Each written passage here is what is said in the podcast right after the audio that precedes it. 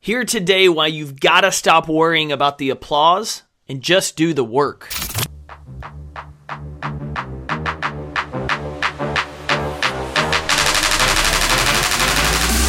Every day is a competition against your pride, comfort zone, fear, complacency, snooze alarms, bad habits, bad relationships, and more. This podcast is for the ambitious, willing to compete every day to make an impact in their career, health, relationships, and life. Each week, Compete Every Day founder Jake Thompson interviews leaders in business, fitness, psychology, and sports to explore what championship performers can teach us about making winning changes in life. In life. By listening today, you're deciding to start competing for your best life.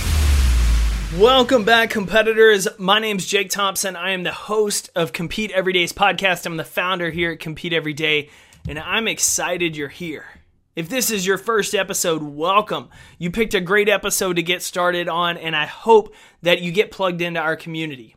Visit CompeteEverydayPodcast.com to find out other episodes you can download, ways you can get connected with the community, ways you can say hi, and even there's a discount code to check out things at CompeteEveryday.com if you're into having comfortable, awesome apparel. Now, if you've been with the show for a while, thank you and welcome back. Thanks for letting me hang out with you each and every week here on the Compete Everyday podcast. I love those of you that reach out and say hi. And so if you haven't yet, I want to challenge you to drop me an email to podcast at competeeveryday.com. Let me know what your favorite episode's been so far. Who, what guest you've loved listening to, what content you've loved most, and how's your development as a competitor and a leader? Where are you struggling? What kind of content and education can we provide you to help you in your career, in your training, and in your life? Because that's what we want to see. We want competitors excelling because we believe better competitors make better people. They make bigger impacts in their work, in their gym, in their communities, and most importantly, in their homes. And so we want you to have the type of impact on others that we know you're capable of making. Now, let's talk failures, setbacks, and what matters most. 2008, in the Big Ten Women's Indoor Track Championship, Four women were racing for the conference title in the women's 600 meter race. It's one of those three lap indoor sprints. If you've ever run track, it's similar to the 800 or the 400. There's no pacing. You're essentially all out guts race from start to finish. And I remember watching this YouTube video, and if you haven't seen it, I've linked to it in the show notes. But this one girl, Heather, has a lead after the first lap, around the second. She's holding strong as they turn down the home stretch to finish the second lap when all of a sudden Heather trips, nosedives clean into the track. The other racers dodge her, they run around her. The announcers, the fans gasp. You can hear their shock as this racer just trips after holding the lead. The other racers keep going because there's only one lap left, and Heather's face down in the track. You see, failures and setbacks are inevitable for all of us. Like Heather, you could trip and fall in the biggest race of your life. Or like a buddy I know, you could just lose your entire business on a Thursday. Everything can go south at some point in your life when you least expect it. But here's the thing failure and setbacks are inevitable. There's not a single successful person I've interviewed that hasn't had a failure in some area of their life. There's not a single successful person out in the world that hasn't experienced setbacks and adversities and failures. But here's the thing most people in this world are so obsessed with the failure. They, they believe that because they failed at something, they are suddenly a failure. They cling to it as if it's part of their identity. I messed up. I had a setback, and so now I must be a failure. They start telling themselves this story and writing it over and over and over again in their head. And what that really looks like is they've taken this anchor and they've tied it to their leg. And if you've ever tried to walk with just weight strapped to you, you know the heavier the weight gets, the harder it is. Think about pulling tires. The heavier that tire gets, the slower that walk becomes until eventually the weight becomes so heavy on that anchor that you can't go anywhere. You're stuck pulling, trying to take a step forward, but all you end up finding yourself doing is looking over your shoulder at all the baggage and the weight behind you. That's what most people around you do when it comes to failures and setbacks. That's why they honestly they run like hell from them.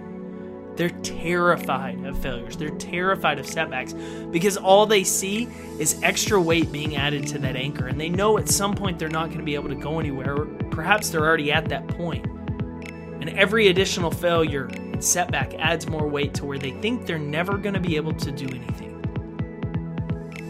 But that's most people. The difference with competitors is how a competitor views that failure, that setback.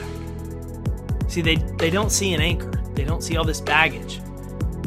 In adversity and times of difficulty, competitors see opportunities. It's the one reason they carry this growth mindset with them everywhere. It's one reason a growth mindset is one of the five key traits of a competitor.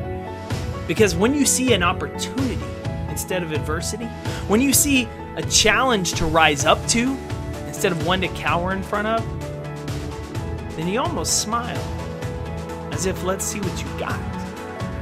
Kind of like being challenged on the court or on the field. You're like, okay, that was your best shot. Now come take a look at mine. And a competitor steps up to that challenge to show what's possible. Because the most important part of any failure and setback is not the failure itself, it's what you do next that matters most. Remember that story of Heather I shared a moment ago about tripping during the Big Ten championship race? Yeah.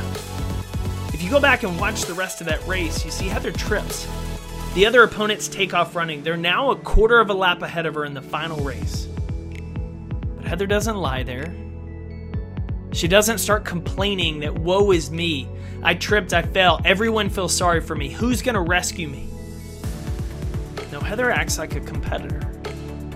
She gets back up, face covered in dirt. Heck, she may even be embarrassed at what just happened, but she doesn't have time for that because she understands what matters most is what she does next. It wasn't that she fell, it's how she responds to it. Heather gets up and starts running like mad.